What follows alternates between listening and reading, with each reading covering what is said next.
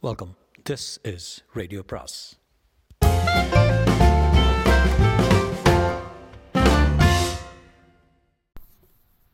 பொன்னியின் செல்வன் அத்தியாயம் இருபத்தி எட்டு பாதாள பாதை. நாற்புறமும் நன்றாக பார்த்துவிட்டு ரவிதாசன் திறந்திருந்த நிலவரை கதவை சுட்டிக்காட்டி சோமன் சாம்பவனை அதனை உள்ளே போகச் சொன்னான். முதலில் இருட்டில் கண் தெரியாது அதற்காக கதவின் அருகிலேயே நின்று விடாதே உள்ளே கொஞ்சம் தூரமாகவே போய் நின்று கொள் என்றான். சோமன் சாம்பவன் நிலவரைக்குள் புகுந்ததும் அவனை இருள் விழுங்கிவிட்டது போலிருந்தது. பிறகு ரவிதாசன் நடைபாதை வழியாக திரும்பி நந்தினி தேவியின் வசந்த மண்டபம் வரையில் சென்றான். அங்கிருந்து பழுவேட்டரையின் அரண்மனை பார்த்து கொண்டிருந்தான். தாதிப்பெண்ணை தவிர வேறு யாராவது வந்துவிட்டால் அவனும் நிலவரைக்குள் அவசரமாக சென்று கதவை சாத்திக் கொள்வது அவசியமாயிருக்கலாம். அல்லவா? ரவிதாசன் அவ்விதம் வசந்த மண்டபத்தில் நின்று கொண்டு அரண்மனை வாசலையே பார்த்து கொண்டிருந்த சமயத்தில் மந்தாகினி சிறிதும் சத்தமின்றி நடந்து வந்து திறந்திருந்த நிலவரைக்குள் பிரவேசித்தாள் அடர்ந்த காடுகளில் நள்ளிரவில் எத்தனையோ நாள் இருந்து பழக்கப்பட்டவளுக்கு அந்த நிலவரையின் இருட்டு ஒரு பிரமாதமா என்ன? சில வினாடி நேரத்தில் கண் தெரிய ஆரம்பித்தது. ரவிதாசனுடன் வந்தவன் சற்று தூரத்தில் ஒரு தூணுடன் முட்டிக்கொண்டு தவித்ததை பார்த்தாள். இவள் அதற்கு நேர்மாறான திசையில் சென்றால் அங்கே ஒரு படிக்கட்டு காணப்பட்டது. நிலவரை பாதை அங்கே கீழே இறங்கி சென்றது. படிகளின் வழியாக இறங்கி கீழே நின்று கொண்டாள். சோமன் சாம்பவனுக்கு எதிரே சிறிது ஏதோ சிறிது சத்தம் கேட்டிருக்க வேண்டும். யாரது? யாரது? என்று குரல் கொடுத்தான். அது திறந்திருந்த வாசல் வழியாக போய் ரவிதாசனுடைய காதில் லேசாக விழுந்தது. அதே சமயத்தில் அரண்மனை வாசல் வழியாக தாதிப்பெண் கையில் தீவர்த்தியுடன் வந்து கொண்டிருந்தே ரவிதாசன் பார்த்தான். தான் முன்னால் சென்று சோமன் சாம்பவனுக்கு எச்சரிக்கை செய்வதற்காக விரைந்து நடந்தான். நிலவரை வாசற்படியில் புகுந்ததும் சாம்பவா இங்கே இருக்கிறா என்னை கூப்பிட்டாயா? என்றான். ஆமாம் கூப்பிட்டேன். அதற்குள்ளே அவசரமா உன் குரல் வெளியில யாருக்காவது கேட்டால் என்ன செய்கிறது? உன்னை இங்கே இப்படியே விட்டு விட்டு போய்விடுவேன் என்று நினைத்தாயா? இல்லை இல்லை ஒரு விஷயம் கேட்பதற்காகத்தான் கூப்பிட்டேன் என்று சொல்லிக்கொண்டே சோமன் சாம்பவன் ரவிதாசனை அணுகி வந்தான். இச்சமயத்தில் நிலவரையில் வாசலில் பிரகாசமான வெளிச்சம் தெரிந்தது. ஓஹோ! அந்த பெண் தீவர்த்தியுடன் வந்துவிட்டால் உன்னை பார்த்துவிடப் போகிறான். போ போ தூரமாக சென்று தூண்மறைவில் நெல். சீக்கிரம்.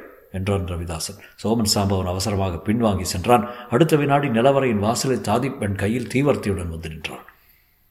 மந்திரவாதி மந்திரவாதி எங்கே போனாய்? என்றான். எங்கேயும் போகவில்லை உனக்காக தான் காத்து கொண்டிருக்கிறேன் என்று கூறிக்கொண்டே ரவிதாசன் அவளை அணுகி தீவர்த்தியை கையில் வாங்கி கொண்டான். பெண்ணே வெளியில் கதவை பூட்டிக்கொள். இன்னும் ஒரு நாழிகைக்கெல்லாம் சாவியுடன் திரும்பி வா. கதவை தட்டிப்பார். நான் குரல் கொடுத்தால் திறந்துவிடு. ஒருவரும் இல்லாத சமயமாக பார்த்து திற. என்றான் ரவிதாசன். ஆட்டு மந்திரவாதி ஆனாலும் உனக்கு எச்சரிக்கை செய்கிறேன். சின்ன பழவேட்டரையாருக்கு ஏதோ சந்தேகம் ஏற்பட்டிருக்கிறது. நீ அகப்பட்டுக் கொண்டால் என்னை காட்டிக் கொடுத்து விடாதே என்று கேட்டுக்கொண்டால் தாதிப்பெண் பெண்ணே வீணா கவலர் கலவரப்படாதே. நான் தான் சொன்னேனே காலாந்த கண்டனுக்கே இறுதி காலம் நெருங்கிவிட்டது. என்னையே மறுபடியும் வந்து கதவை திறக்க சொல்லுகிறாய். நிலவரையிலிருந்து வெளியில் போவதற்கு தான் வேறு வழி இருக்கிறதே. அந்த வழி இன்றைக்கு உபயோகப்படாது. வெட்டாற்றில் வெள்ளம் கரை புரண்டு ஓடுகிறது. நீ போ. சரியாக ஒரு நாழிகைக்கெல்லாம் திரும்பிவிட. தாதிப்பெண் வெளியில் சென்று கதவை சாத்தினாள். அவள் வெளியில் கதவை பூட்டிய அதே சமயத்தில் ரவிதாசன் உட்புறத்தில் தாளிட்டான்.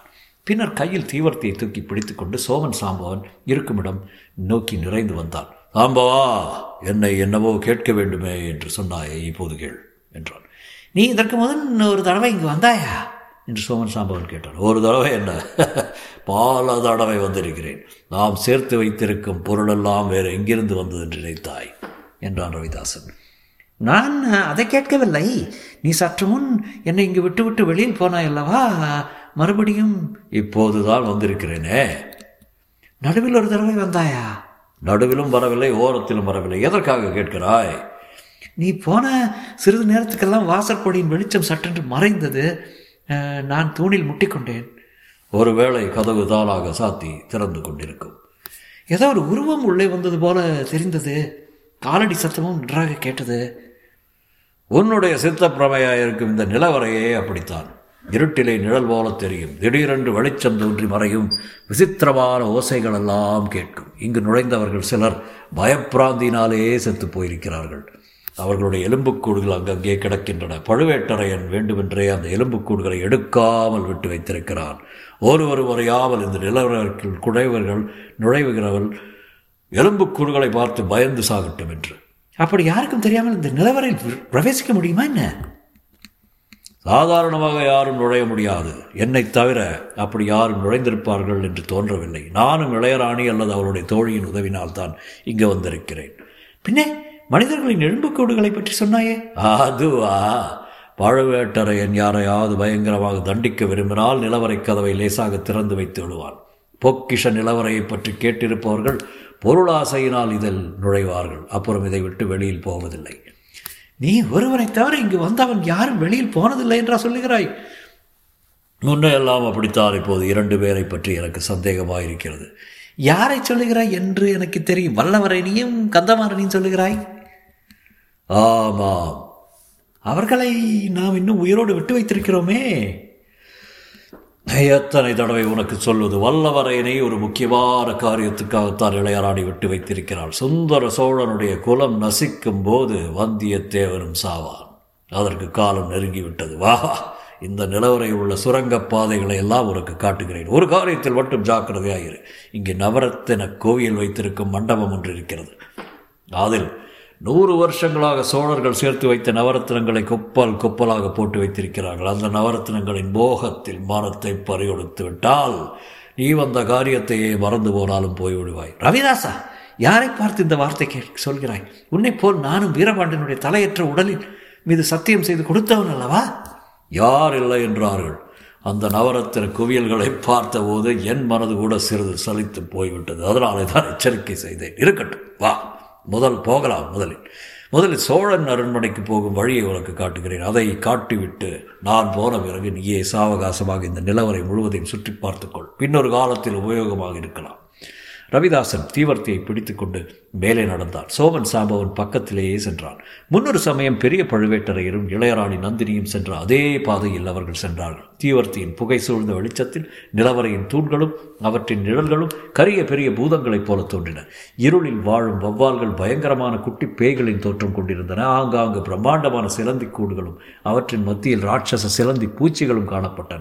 தரையிலோ விசித்திர வடிவங்கள் கொண்ட ஜீவராசிகள் சில அதிவேகமாகவும் சில மிக மிகவும் வேகம் மெதுவாகவும் ஊர்ந்து சென்றன ரவிதாசன் கூறியது போலவே இனந்தெரியாத பலவித சத்தங்கள் கேட்டன. வெளியே இன்னமும் அடித்து கொண்டிருந்த புயலின் சத்தமும் எப்படியோ எங்கிருந்தோ அந்த சுரங்க நிலவரைக்குள் வந்து எதிரொலி செய்தது.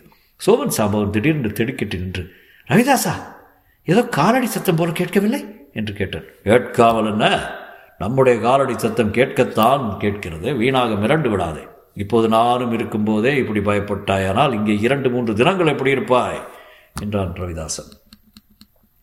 நான் ஒன்றும் பயப்படவில்லை. நீ போன பிறகு வீண் பிராந்திக்கு உள்ளாவதை காட்டிலும் நீ இருக்கும்போதே கேட்டு தெரிந்து கொள்ள விரும்புகிறேன். இந்த நிலவரைக்குள் புகுந்தவர்கள் சிலர் இங்கேயே செத்துப்போனார்கள் என்று சொன்னாயல்லவா என்றார் சோமன் சாம்பவர் ஆமாம். அவர்களுடைய ஆவிகள் இங்கேயே உலாவிக் கொண்டிருக்கும். அதனால் என்ன பேய்கள் தான் நம்மை கண்டு பயந்து அலருமே அந்த சிறுவையன் வந்தியத்தேவன் இந்த நிலவரையில் பயப்படாமல் இருந்து எப்படியோ தப்பி வெளியேறி இருக்கிறான் எத்தனையோ பேய் பிசாக்களை பார்த்து நானும் நீயும் ஏன் பயப்பட வேண்டும்? பேயும் பிசாசும் இருக்கட்டும் அதற்கெல்லாம் யார் பயப்படுகிறார்கள்? வேறு பிராணிகள் விஷ ஜந்துக்கள் இங்கே இருக்கலாம் அல்லவா? பாம்புக்கும் தேளுக்கும் பயப்பட போகிறாயா? நம்மை கண்டாலே அவைகள் வலைகளில் போய் ஒளிந்து விடும் இருந்தாலும் இரண்டு மூன்று நாட்கள் இங்கே இருக்கிறது என்றால் யோசனையைத்தான் இருக்கிறது. ரவிதாசா அதற்கு முன்னாலே ஒருவேளை சந்தர்ப்பம் கிடைத்தால்? வேண்டாம் வேண்டாம் அந்த தவறு மட்டும் செய்து விடாதே. இன்றைக்கு செவ்வாய்க்கிழமை புதன் வியாழன் இரண்டு நாளும் நீ காத்திருக்க வேண்டும். சுந்தர சோழன் தனிமையாக இருக்கும் நேரம் எது? என்பதை பார்த்து வைத்துக்கொள். சுந்தர சோழனுடைய பட்ட மகிழ்ச்சி எப்போதும் அவன் அருகிலே இருப்பாள். வெள்ளிக்கிழமை இரவு நிச்சயமாக துர்கா பரமேஸ்வரிக்கு இன் கோவிலுக்கு போவாள். அன்று இரவுதான் நீயும் உன் காரியத்தை முடிக்க வேண்டும். சுந்தர சோழனுடைய குலம் நிர்மூலமாகும் நாள் வெள்ளிக்கிழமைதான். முன்பின்னாக ஏதாவது நடந்தால் காரியம் கெட்டு போகலாம் என்றான் ரவிதாசன். இப்படி பேசிக்கொண்டே இருவரும் விரைவாக நடந்தார்கள். சோமன் சாம்பவன் மட்டும் சுற்றுமுற்றும் பார்த்து கொண்டே போனான். ஆயினும் அவர்கள் அறியாமல் தூண்களின் மறைவிலே ஒளிந்தும் சிறிது சத்தமின்றி பாய்ந்தும் அவர்களை தொடர்ந்து வந்து கொண்டிருந்த ஊமை ராணி அவர்கள் கண்ணில் படவில்லை. நிலவரை சுரங்கத்தின் ஒரு பக்கத்தில் இருந்து இன்னொரு பக்கத்துக்கு அவர்கள் வந்து சேர்ந்தார்கள். அவர்களுக்கு எதிரே நெடுஞ்சுவர் நின்றது. அதில் இங்கும் வாசல் இருப்பதாகவே தெரியவில்லை. ஆனால் சுவரின் உச்சியில் சிறு பலகனி வழியாக கொஞ்சம் வெளிச்சம் வந்தது. ரவிதாசன் தீவர்த்தியை சாம்பவன் கையில் கொடுத்துவிட்டு அங்கு செங்குத்தான சுவரில் ஆங்காங்கு நீட்டிக்கொண்டிருந்த முண்டு முரடுகளை பிடித்து கொண்டு ஏறினான். பலகனி வழியாக சிறிது நேரம் பார்த்து கொண்டிருந்து விட்டு கீழே சரசரவென்று இறங்கினான். அந்த பலகனி வழியாக வெளியில் குதிக்க வேண்டுமாதான் வழியா? என்று சாம்பவன் கேட்டான். இல்லை இல்லை அந்த பலகனி வழியாக எளிதான் நுழைந்து செல்லலாம். ஆனால் அது வழியாக பார்த்தால் சோழன் அரண்மனை தெரியும். அந்த அரண்மனையிலும் முக்கியமான இடம் தெரியும் என்றான் ரவிதாசன். சுந்தர சோழன் படுத்திருக்கும் இடமா? என்றான் சாம்பவன். ஆவாம் அங்கே ஜன நடமாட்டம் எப்படி இருக்கிறது என்பதை இந்த பலகனியின் மூலமாக பார்த்து நீ தெரிந்து கொள்ளலாம். இப்போது என்னுடன் வா. நான் செய்கிறதை நன்றாக பார்த்துக்கொள் இவ்விதம் கூறிவிட்டு ரவிதாசன் கீழே குனிந்தான் உற்று பார்த்த வட்ட வடிவமான ஒரு கல்லின் மீது காலை வைத்து அமுக்கிக் கொண்டு இரண்டு கைகளினாலும் ஒரு சதுர வடிவமான கல்லை பிடித்து தள்ளினான். கீழே ஒரு வழி காணப்பட்டது. கடவுளே நிலவரைக்குள்ளே ஒரு பாதாள பாதையா? என்று வியந்தான் சோமன் சாம்பவன். ஆமாம் இந்த பாதை இருப்பது பெரிய பழுவேட்டரையும் இளையராணியையும் தவிர யாருக்கும் தெரியாது. மூன்றாவதாக எனக்கு தெரியும். இப்போது உனக்கு தெரியும். பாதை திறப்பது எப்படி என்று தெரிந்து கொண்டாயல்லவா இருவரும் அப்பாதையில் இறங்கிச் சென்றார்கள். தீவர்த்தியின் வெளிச்சம் சிறிது நேரத்திற்கெல்லாம் மறைந்தது. ஊமைராணி தான் மறைந்து நின்ற இடத்திலிருந்து ஒரே பாய்ச்சலாக அங்கு வந்தாள். திறந்திருந்த வழியை உற்று பார்த்தாள். அதில் இறங்குவதற்கு ஒரு அடி வைத்தாள். பிறகு புனராலோசனை செய்தவளாக சட்டென்று காலை வெளியில் எடுத்தாள். சிறிது நேரம் யோசனை செய்து கொண்டு விட்டு முன்னம் ரவிதாசன் சுவரின் மீது ஏறிய இடத்தை நோக்கினால் அங்கே ஒரே பாய்ச்சலாக பாய்ந்து சென்று அவன் ஏறியது போலவே தானும் சுவர் மீது ஏறினாள். பலகனியை அடைந்ததும் அதில் ஏறி உட்கார்ந்து கொண்டு அப்பால் பார்த்தாள். சுவரை ஒட்டினார் போல் தோட்டமும் அதற்கப்பால் அழகிய மாட மாளிகையும் தென்பட்டன. அந்த மாளிகையை பார்த்ததும் அவளுக்கு உடம்பு சிலிர்த்தது. அதற்குள்ளே தனக்கு உயிரினும் இனியவர்கள் இருக்கிறார்கள் என்பதை அவள் உணர்ச்சி உள்ளுணர்ச்சி கூறியது. ரகசிய வழியாக போகிறவர்கள் தனக்கு பிரியன்மானவர்களுக்கு தீங்கு செய்யும் நோக்கம் கொண்டவர்கள் என்பதையும் உணர்ந்தாள். அவர்களுடைய தீய நோக்கத்தை தடுக்கும் ஆற்றலை தனக்கு கொடுத்து அருள வேண்டும் என்று அவள் ஆந்தராத்மாவில் குடிகொண்டிருந்த தெய்வத்தை பிரார்த்தனை செய்து கொண்டாள். கீழே இறங்கி விடலாமா என்று அவள் எண்ணிய சமயத்தில் சற்று தூரத்தில் தெரிந்த மாளிகையின் மேன்மாடத்தில் ஒரு அதிசய காட்சி தெரிந்தது. சற்று முன் அந்த இருளடர்ந்த நிலவரையில் இருந்த ரவிதாசனும் சோமன் சாம்பவனும் அதில் ஏறி தூண்களின் மறைவில் ஒளிந்து நின்றார்கள். அரண்மனையின் உட்பக்கமாக உற்று உற்று பார்த்தார்கள். அப்போது பகல் நேரமாதலால் அந்த மாளிகையின் மேன்மாடம் நன்றாக தெரிந்தது. ரவிதாசன் கையில் தீவர்த்தி இல்லை. சாம்பவன் கையில் வேல் மட்டும் இருந்தது. ரவிதாசன் அந்த வேலை வாங்கி கொண்டு மாளிகையின் உட்புறத்தை நோக்கி அதை எறிவதற்காக குறிபார்த்தான் ஊமை ராணியின் நெஞ்சு அச்சமயம் நின்றுவிட்டது போல் இருந்தது. நல்ல வேளையாக ரவிதாசன் வேலை எறியவில்லை. எறிவது போல பாவனை செய்துவிட்டு சோமன் சாம்பவனிடம் திரும்பி கொடுத்து விட்டான். மறுகணம் அவர்கள் இருவரும் அங்கிருந்து மறைந்து விட்டார்கள். ஊமை ராணியும் பலகணியிலிருந்து சுவர் சுவர் வழியாக கீழே இறங்கினாள். சுரங்கப்பாதை தென்பட்ட இடத்தையே பார்த்து கொண்டு மறைந்து நின்றாள். இன்னும் சிறிது நேரத்துக்கெல்லாம் அந்த பாதையில் மறுபடி தீவர்த்தி வெளிச்சம் தெரிந்தது. இருவரும் வெளியில் வந்தார்கள். சுரங்கப்பாதையை மூடினார்கள். அதை திறக்கும் வழியை நன்றாக தெரிந்து கொண்டாயல்லவா? என்று ரவிதாசன் கேட்டான். தெரிந்து கொண்டேன். இனி உனக்கு கவலை வேண்டாம். ஒப்புக்கொண்ட காரியத்தை நிச்சயமாக செய்து முடிப்பேன்.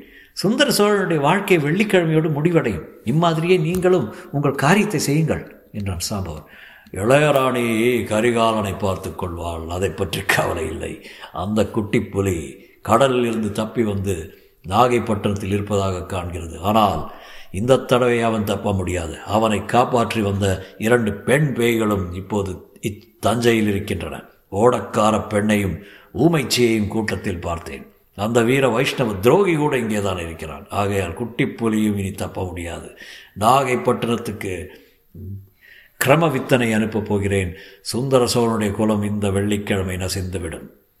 அப்புறம் மதுராந்தக தேவன் இருப்பானே? அவன் இருந்தால் இருக்கட்டும். அப்படிப்பட்ட ஒரு பேதை இன்னும் சில காலத்துக்கு சோழ நாட்டு சிங்காதனத்தில் இருந்து வருவது தான் நல்லது. பாண்டிய சக்கரவர்த்திக்கும் வயது வர வேண்டும் அல்லவா? இவ்வாறு பேசிக்கொண்டே ரவிதாசனும் சோமன் சாம்பவனும் வந்த வழியோடு விரைந்து சென்றார்கள். தொடரும்.